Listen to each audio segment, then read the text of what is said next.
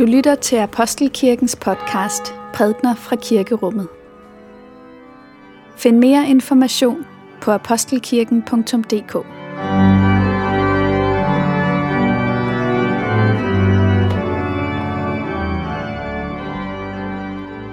God morgen alle sammen, og velkommen til gudstjeneste her i Apostelkirken på den øh, tredje søndag efter Hellig Tre Konger. I dag så skal vi om lidt lytte til en tekst fra Romerbrevet.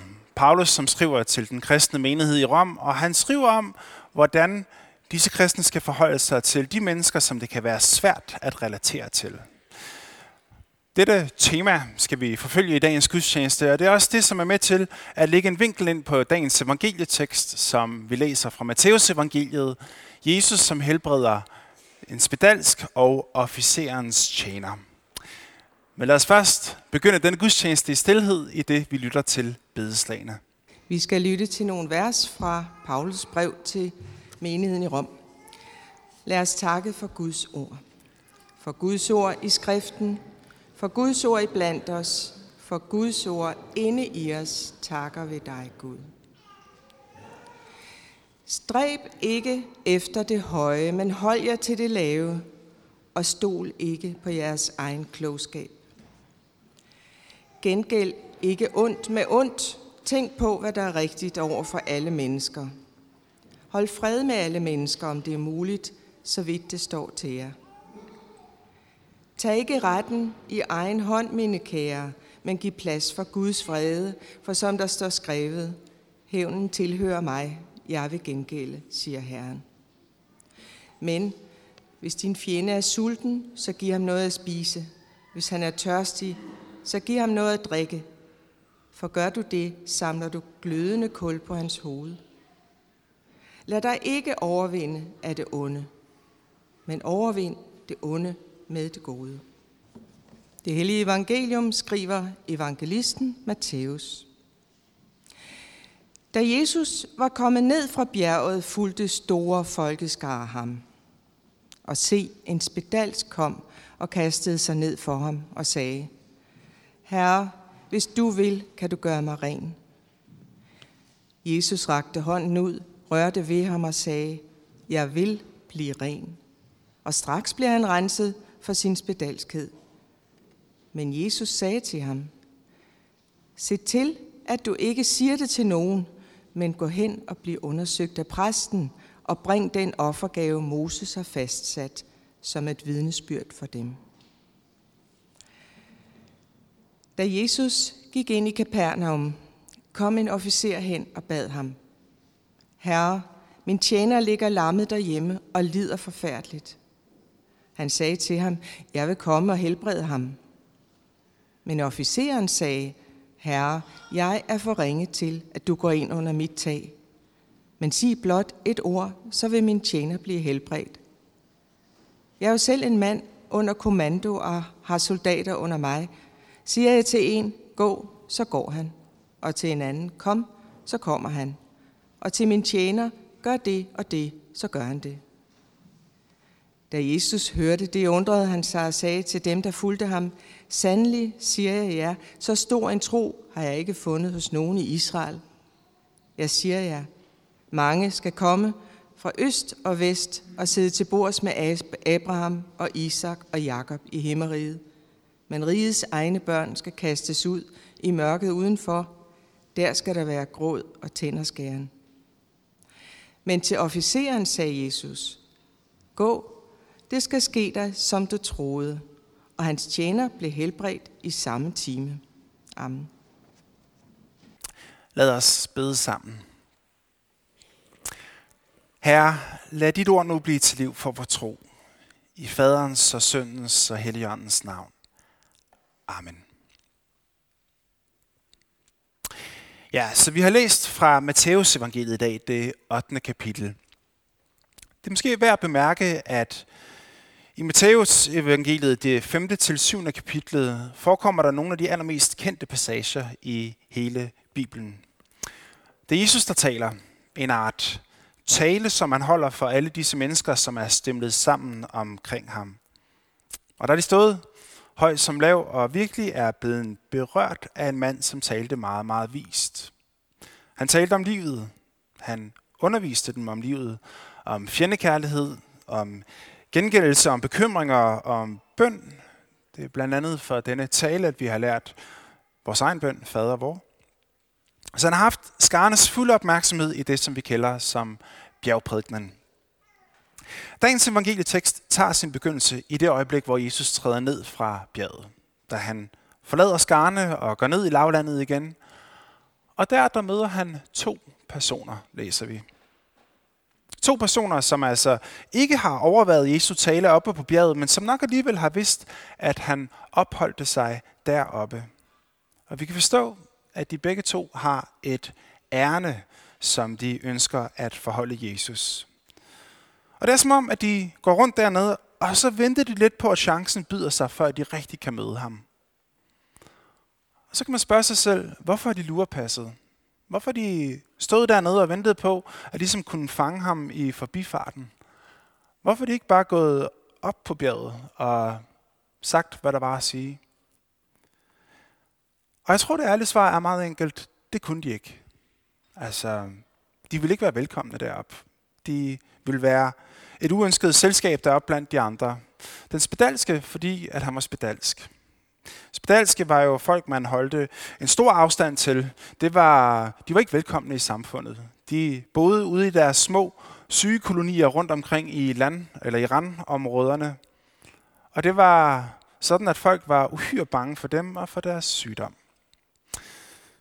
Den romerske soldat var også et form for udskud. Ikke på grund af sit helbred, men på grund af, at han var jo i en, i en alliance med militærmagten, besættelsesmagten. Han bar jo en rustning, en uniform, og den var ligesom et billede på, at her var der en mand, som hørte sammen med en fremmed magt, som ligesom satte alt igennem på at sætte dagsordenen i landet, hvor at de var.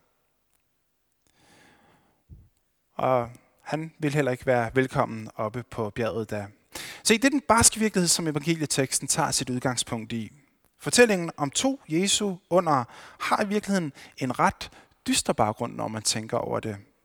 Der er to mennesker, som ikke rigtig får plads i den store gruppe deroppe. Vi hørte historien om to helbredelser, men det er også egentlig historien om, hvordan at der er forgiftede menneskerelationer i den her verden. Og det er noget, som fylder ikke så lidt endda. Om hvordan vi som mennesker bevidst og ubevidst udelukker hinanden fra vores sammenhæng. Og det skal handle om de svære relationer i dag. Se, der er ikke noget menneske, som går livet igennem, uden at mærke, hvor vigtigt det er at være i kontakt med andre mennesker. Vi er helt utrolig afhængige af hinanden som medmennesker. Der er ikke noget som mennesker, som former os. Hverken teknologi eller noget som helst andet kan forme os så meget som andre mennesker. Hvis I har fået spørgsmålet en gang, hvad vil du tage med dig ud på en øde ø? En ting. Altså, øh, man kan sidde og snakke om bøger og spejder, øh, hvad hedder det, svejserkniver og alt den der slags, men en psykolog sagde til mig, at der er kun et svar på det, og det er, at tage et andet menneske med dig ud. Altså, så afgørende er vi for hinanden. Det er det andet menneske, som er med til at gøre mig mere menneskelig. Og så samtidig, så er der heller ikke noget menneske, som går igennem livet uden at mærke, at det kan være svært at have de her kontakter. Det kan være ret kompliceret nogle gange. Man kan slå sig på hinanden, det kan gå skævt, man kan sove hinanden. Og det paradoxale er, at der skal ikke engang et møde eller en konfrontation til, at man kan stå i en besværlig relation. Man kan have et svært forhold til et andet menneske, uden nogensinde har mødt vedkommende. Det er det, vi har hørt i dagens tekst. Altså, der var næppe nogen, der kendte navnet på den spedalske mand, men han var spedalsk. Om han var sød eller rar, sådan set lige meget, han var spedalsk, og dermed var sagen afgjort. Eller den romerske officer, var han en skurk? Nok egentlig ikke, men han bar uniformen, og, og det var på en måde med til at afgøre sagen. De her personlige eller de her relationer, som ikke er personlige på den måde, som alligevel er belastet, de er uhyre vanskelige, og noget, jeg tror, man kan sige, noget af det allerfarligste, vi kan tage til os. For en del år siden, der boede jeg i Libanon, nede i Mellemøsten. Jeg skulle skrive en opgave om de forskellige relationer mellem de religiøse grupperinger dernede. Og Libanon det er et ganske sammensat land. For dem af jer, der har været der, vil vide, at det er ikke noget stort land, men der er godt nok mange forskellige mennesker i det land. Der er et stort kristen mindretal, der er også en betydelig gruppe sunni-muslimer og også en stor gruppe shia-muslimer. Og sådan har det været op igennem hele historien, og indimellem har det virkelig slået sig. Senest i 75 til 90, hvor landet gennemlevede en frygtelig borgerkrig. Der var likvideringer på åben gade, bombesprængninger, og ingen kunne vide sig sikker. Jeg kom derned 20 år bagefter for at prøve at finde ud af, hvordan er det egentlig, man lever i et land med medborgere, som historisk set også har været ens dødsfjender. Det lyder som en farlig kombi, og, og det var absolut heller ikke helt uproblematisk. Det, som egentlig gjorde det stærkeste indtryk dernede, det var at opleve, hvordan at konflikten ligesom blev videreført ud i de nye generationer. Jeg snakkede med en række skolelærere, som havde alle sammen forskellige religiøs baggrund, men som gjorde en pragtfuld indsats for at prøve at overvinde de her kløfter, som var så skarpt trukket op i det her samfund. Og det gjorde de i form af workshops, i form af udflugter, hvor man tog ud og besøgte hinanden. Og de sagde enstemmigt alle sammen, det er så vanskeligt at ændre billederne hos vores børn. De sidder så fast, de her billeder af hinanden. Og man kunne måske forestille sig, at de her fjendebilleder, de vil blegne efterhånden, som tiden går. Altså, tiden læger alle sår. Når våbnene er lagt, så vil der være en eller anden form for helingsproces, som ligesom gik i gang. Men lærerne gav i virkeligheden udtryk for det modsatte. De har selv været en del af krigen. De var krigens børn, og, og de har oplevet den, og de vidste også, hvor svært det var at kunne sidde i rum med hinanden, når de skulle sidde og snakke om fortiden. Men de sagde, det er som om, at vores krigsgeneration, vi kan på en eller anden måde finde et form for fælles standpunkt midt i det hele. Men det kan vores børn ikke. Vi har oplevet konflikten, vi har gennemlevet konflikten, men vores børn har arvet den.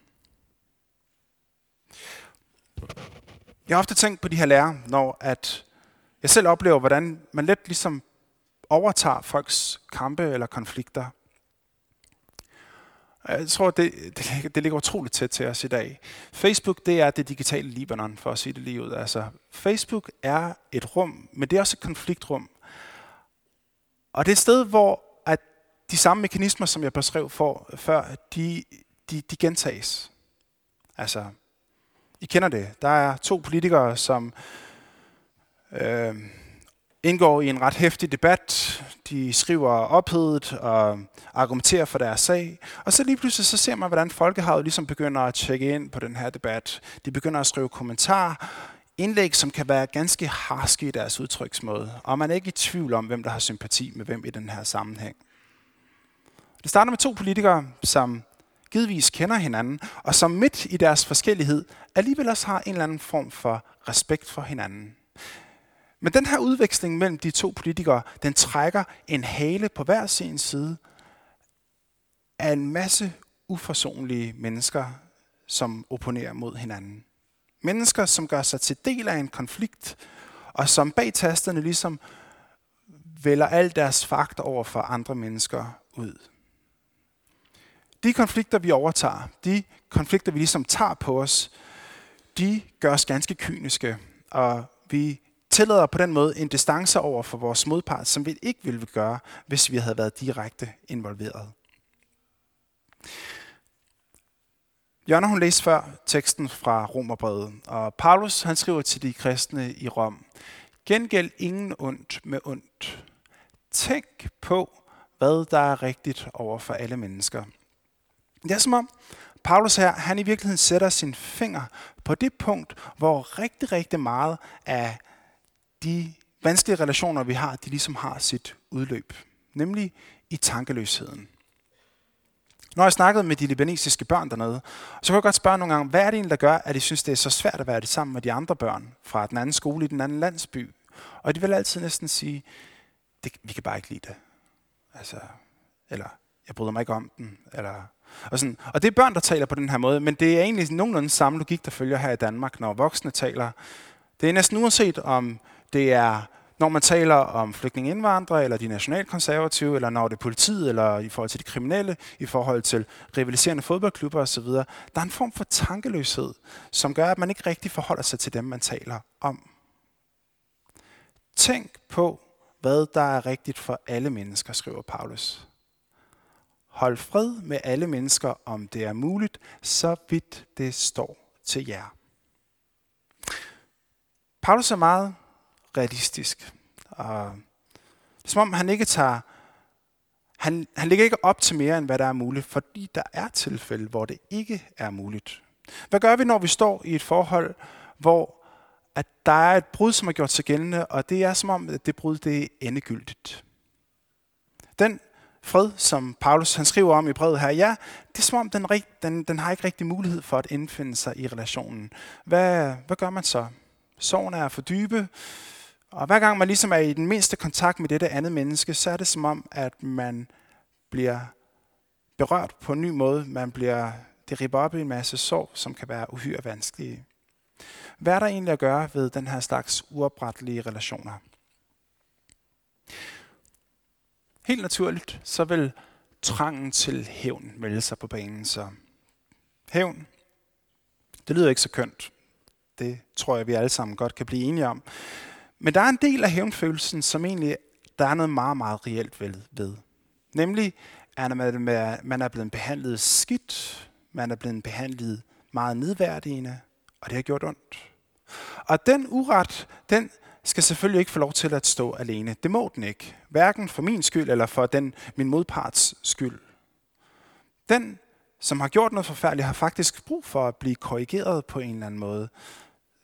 Vedkommende har behov for at blive stillet til ansvar for sine handlinger. Det store spørgsmål er bare, over for hvem skal vedkommende stå til ansvar for? Vælger jeg hævns vej, så bliver det mig, den forurettede, som påtager sig at skabe retfærdighed i den her sammenhæng. Alternativet, det er et ganske andet. Paulus han advarer kraftigt mod, at vi tager retten i vores egen hånd, som han skriver. Min kære, tag ikke retten i egen hånd, men, og så kommer de opsigtsvægtende ord, giv plads for Guds fred. Giv plads for Guds fred. Altså, så alternativet til hævn, det er, at i det øjeblik, hvor vi afstår fra at gøre gengældelse, så lægger vi det andet menneske over til Gud. Over til Guds vrede. Hvad er det så egentlig for en skæbne, vi, hvad kan man sige, lader det andet menneske stå i? For i et splitsekund, så kunne man tænke, om det egentlig ikke var mere nådigt, at vedkommende fik lov til bare at blive min vrede, men ikke også skulle, hvad kan man sige, overgå til Guds vrede. Det rører selvfølgelig spørgsmålet, hvad, hvad tænker vi egentlig om Guds vrede? I dagens evangelielæsning så får vi måske en lille nøgle til at forstå, hvad der forstås derved. Den spedalske møder Jesus. Den spedalske kaster sig ned for Jesus og siger, Herre, hvis du vil, så kan du gøre mig rask. Og hvad tror I egentlig, der går igennem Jesu hoved i det øjeblik, hvor han bliver konfronteret med nøden i det her sekund? Jeg tror, vi, vi misser noget meget, meget vigtigt, hvis vi tænker, at Jesus først og fremmest synes, at det er synd for vedkommende der. At det er ren medynk. Ofte, når folk forholder Jesus deres nød, så står der, at Jesus bliver stærk opbragt. Det er sådan et, en pæn måde at sige på, at Jesus bliver fred. Ikke på de syge, men på sygdommen han bliver oprørt over den ulykke, som er overgået det andet menneske, og det fører ham til at gøre noget, at helbrede.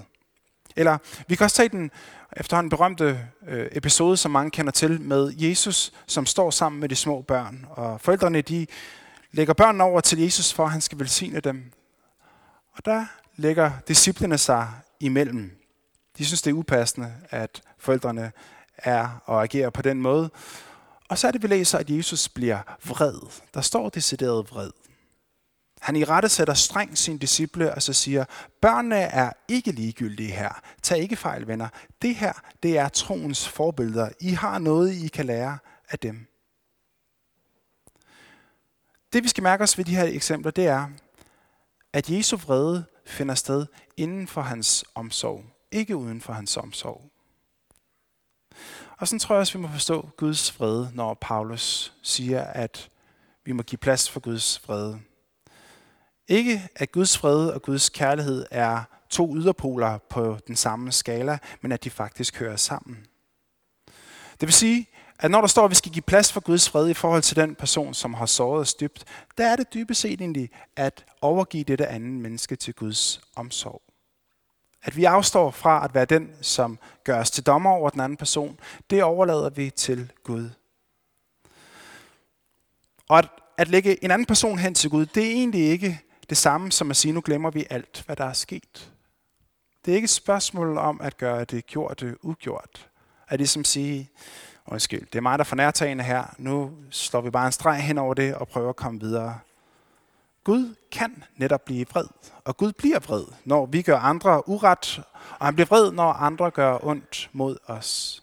Det er et udtryk for en medlevende Gud, og i sidste ende så er det også et udtryk for en kærlig Gud. Så altså, når vi lægger et andet menneske over til Gud, så er det den bevidsthed, at Guds kærlighed rækker langt længere, end hvad vores egen kærlighed formår. At vi er begrænset, men det er Gud ikke.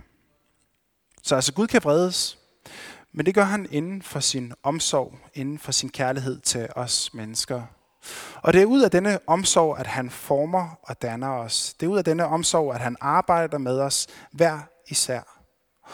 Og at give det andet menneske over til Gud, det er at tillade, at også dette kan ske for det menneske, som jeg har opgivet, og som jeg ikke føler, jeg kan med mere.